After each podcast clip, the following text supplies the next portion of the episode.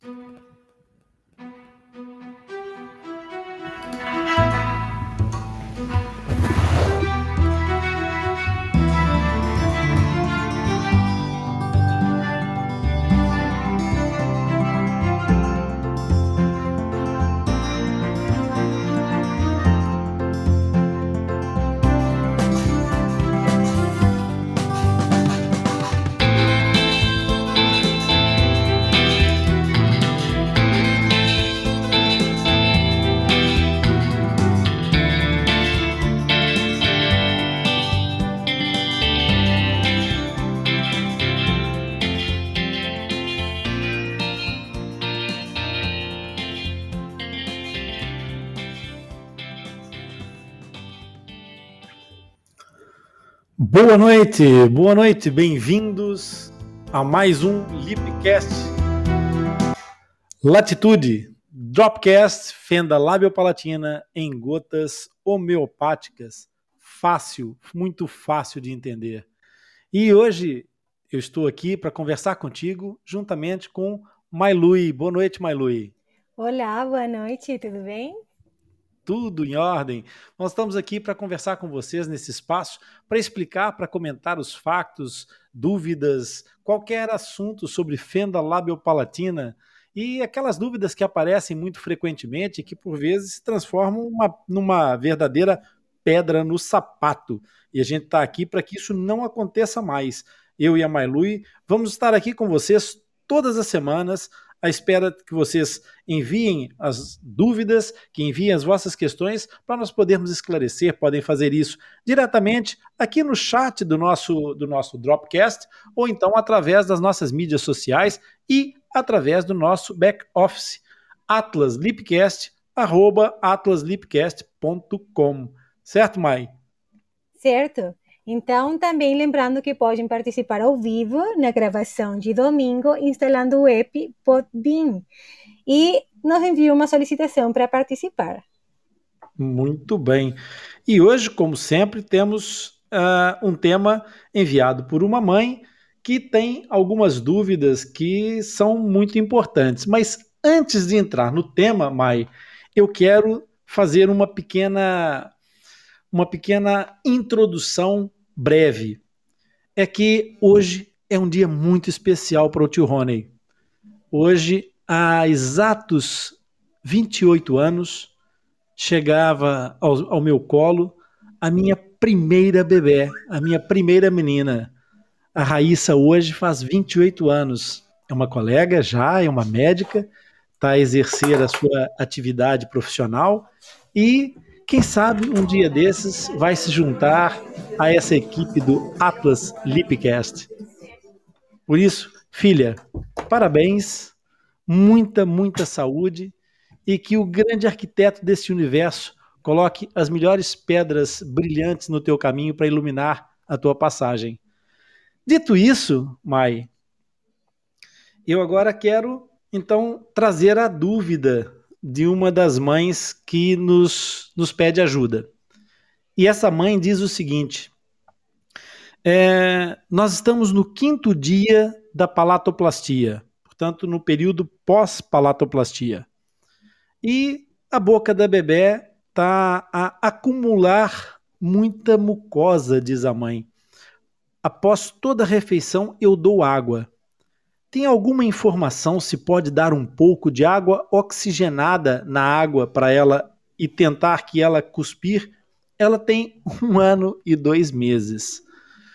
Tá. Mai, temos aqui é, que esclarecer muito bem essa mãe e todas as outras mães que têm um bebê com palatoplastia.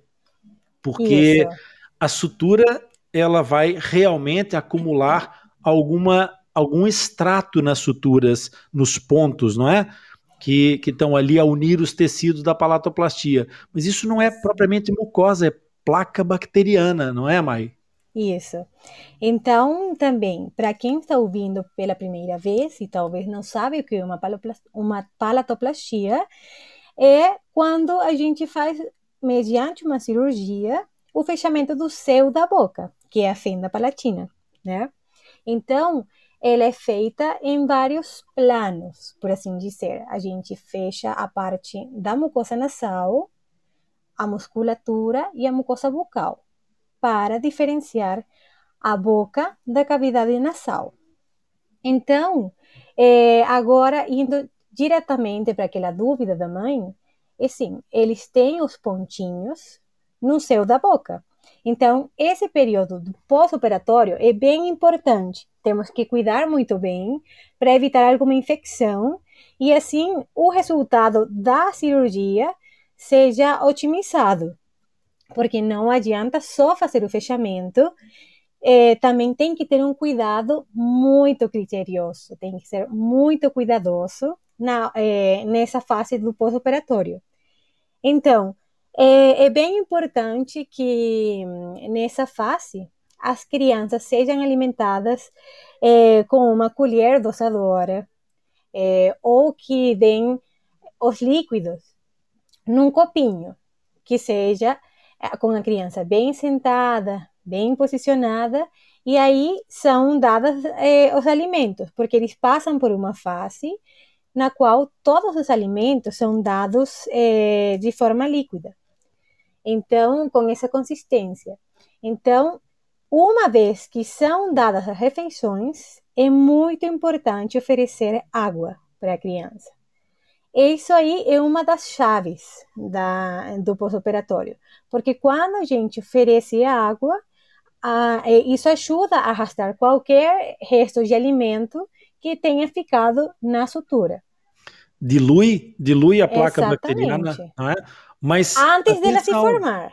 Sim, mas atenção que água oxigenada não pode não, ser Não, exatamente. Estamos falando de água pura. Água a pura. Água oxigen, oxigenada, ela não é recomendada, ela não deve ser ingerida. Então, Até porque uma criança evita, de um ano. Exatamente. Uma criança de um ano não tem condições, elas não sabem cuspir. Aquele fato de cuspir e tal é uma coisa que as crianças conseguem fazer é, por volta dos três ou quatro anos. Então, não é uma coisa, digamos, natural ou intuitiva. Então, é, colocando água oxigenada, ela geralmente gera uma espuma na hora que reage com o sangue, e isso pode até criar uma ânsia de vômito e piorar, porque vai trazer, então, ácido do estômago e certas bactérias para a região da cirurgia. Então, seria, assim, uma coisa que, ao invés de fazer um, assim, bem... Benefício. Vai trazer mais é, malefícios, assim, não a, vai ser Além bom. do que, além do que, Lui, quando, é, quando, essa, quando essa situação acontece, o reflexo de vômito, ela vai fazer uma elevação violenta do véu palatino e vai fazer um excesso de tração naquele, naquela sutura. Nós vamos aumentar as tensões. Se nós dissemos que é preciso alimentar com uma colher ou com uma coisa suave, com uma canequinha, para não haver sucção, para não colocar a sutura em tensão, fazer um reflexo de vômito, provocar o reflexo de vômito, vai fazer exatamente a pior das tensões Isso, que nós definitivamente não queremos. Exatamente. Exatamente. Por isso, essa, essa questão da água oxigenada não pode, não, de maneira nenhuma, é, entrar como, como uma, uma coisa que a criança possa deglutir.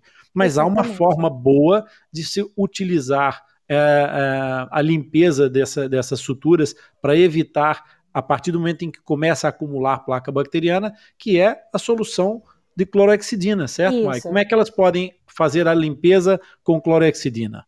Então, é, lembrando que tem que ser tudo com muito cuidado, né? Então, a gente orienta a que coloquem uma compressa ou um gás, enrolem no dedo, que pode ser no dedo indicador da mãe, e vai é, deixar ela bem. É, tem que umidificar, assim, colocar, deixar bem molhada e, preferivelmente, pode ser em uma solução de clorexidina é 0,12%, e essa solução não pode ser alcoólica, porque Isso. também causaria dor, ardência e tal, e a gente tem que evitar. Então, é uma recomendação colocar esse gás com a solução e passar bem delicadamente na região da cirurgia. Isso pode ser feito, também pode ser feito com é, soro ou solução fisiológica também, né? A gente pode alternar em é, ambas soluções. E é, caso seja meio problemático às vezes, né, que é difícil, a criança não aceita colocar o dedo dentro da boca ou alguma coisa, então pode ser feito com um cotonete, bem molhado também na solução e a gente passa delicadamente nos pontos. Então também o convite é que tem que ser delicadamente e de preferência alguém, além da mãe ou da pessoa que esteja fazendo a limpeza, tem que segurar a cabeça da criança. Porque geralmente na fase que eles fazem a palatoplastia, eles já têm mais autonomia, eles conseguem se mexer. Então, talvez uma movimentação não desejada da cabeça da criança pode fazer com que tenha alguma ferida ou alguma coisa. Então, tem que estar é, bem assim alguém segurando a cabeça, claro, sem fazer de uma forma muito brusca, alguma coisa muito forte, porque também não deve ser traumático. Mas temos que é, manter a segurança da criança e que seja feita a limpeza. Tipo, a limpeza é uma coisa inegociável, não tem como não fazer. Porque a gente tem que evitar que se junte essa placa bacteriana que uma vez acumulada e se junta e passam dias, isso é um foco de infecção. Então, é, isso pode alterar os, os, resultados da cirurgia. Essa, essa questão das, das infecções secundárias, os pais às vezes desconhecem que quando começa a haver uma infecção num ponto, a probabilidade de ter uma reação inflamatória que defende essa infecção é muito grande. E os tecidos inflamados, eles se tornam mais rasgáveis então, embora a sutura estivesse muito bem constituída, se houver um processo infeccioso que começa a se instalar, instalar e provoca uma inflamação, há uma maior probabilidade dessa sutura acabar por rasgar e aí vai ser provavelmente um ponto mais frágil da cicatrização no processo, na fase inicial, que poderá até levar a uma fístula. Então, dica do tio Rony, Mai, dica do tio Rony, para fazer a higienização da boca do bebê, se qualquer pessoa tentar enfiar o dedo na boca de uma criança, ela vai colocar a língua como qualquer pessoa colocaria para se defender dessa entrada. Então, como é que se pode fazer para a criança não colocar a língua a defender-se? Porque se ela fizer isso, ela vai ter um reflexo de vômito. Quando nós empurramos a língua para trás, a língua toca nas, na região posterior do, do véu palatino e nós vamos ter um reflexo de vômito. Para evitar isso, a dica do tio Rony é o seguinte: envolvam o dedo na tal compressa, como a tia Mai explicou, e agora tomem atenção a esse passo a passo, hein? Esse passo a passo é ouro. Vocês vão passar o dedo com a compressa umedecida à volta do lábio da criança. E vocês vão perceber que a própria criança, quando vocês começam a passar o dedo à volta do lábio, ela vai tentar virar a boca para pegar o dedo de vocês. Quando ela pegar o dedo com os lábios, aproveite que é o momento da permissão, não é para entrar o dedo dentro da boca, é para entrar o dedo entre a gengiva e o lábio, apenas puxando os lábios um bocadinho para fora com a ponta do dedo e limpando a volta dos lábios por dentro portanto, entrando junto à bochecha, entre a gengiva e a bochecha, entre o lábio e a gengiva, e vai fazendo o movimento à volta, mas por fora das gengivas, onde vão nascer os dentinhos depois. À medida que vocês fizerem esse movimento à volta, a criança vai tentar morder o dedo que está a passar ali. Ela vai tentar encontrar o dedo para apertar com as suas gengivas. Nesse momento, ela está te dando a indicação de que você pode limpar as gengivas dela. Então, nesse momento, você pode passar o seu dedo suavemente para cima das gengivas, não é para a língua, é para cima das gengivas, e aproveitar para limpar a gengiva de cima e a gengiva de baixo. Quando isso estiver a acontecer, quando vocês já estiverem a estimular as gengivas, a criança vai tentar trazer o seu dedo para cima da língua para fazer um movimento de sucção. Então, nesse momento, quando a língua estiver à procura do seu dedo para fazer a sucção, é o momento em que vocês vão ter oportunidade de colocar o dedo sobre a língua e, com um movimento suave de rotação do dedo sobre o próprio eixo, fazer então a tal limpeza desses pontos e do dorso da língua, que a língua também acumula resíduos. Então vocês vão limpar as duas coisas em simultâneo e a criança não vai ter reflexo de vômitos, porque foi ela que convidou esse dedo a estar ali. Foi ela que foi chuchar, chupar o dedo para tentar extrair o, leite ou, a, ou aquilo que ela imaginava que pudesse ser um processo nutritivo. Por isso, é passo a passo. Cumpram esses passos e vocês vão ver que o reflexo e, a, e o reflexo de defesa e a dificuldade da criança aderir ao processo torna-se muito menor. Isso, perfeito. Muito bem explicado. Acho que ficou sem dúvidas. Eu acho que agora ficou legal para essa gente foi. toda poder fazer isso. Ficou fácil, né, Mai? Isso, muito bom. Muito bem, eu acho que assim a gente conseguiu esclarecer a dúvida dessa mãe, conseguimos esclarecer certamente a dúvida de outras tantas mães que já terão tentado fazer essa essa limpeza e por vezes acabam por encontrar alguma dificuldade. Natural, é natural que a criança possa oferecer alguma resistência por, nesse processo. Mas se a gente fizer as coisas é, desta forma, com calma, com, com leveza, é certamente que a gente consegue ter uma, uma, uma resposta mais positiva da criança que vai permitir e se adaptar a esse processo, né? Isso, Mai, perfeito. Tens alguma coisa que queiras acrescentar para hoje? Não, ficou tudo perfeito. Só falar que se eh, agradecemos a, a participação de todos da companhia, sempre, todo domingo. E se você aprendeu alguma coisa hoje ou esclareceu alguma dúvida, então, por favor, curta e compartilhe este episódio com alguém, algum amigo, familiar, que tenho certeza que vão gostar e aproveitar.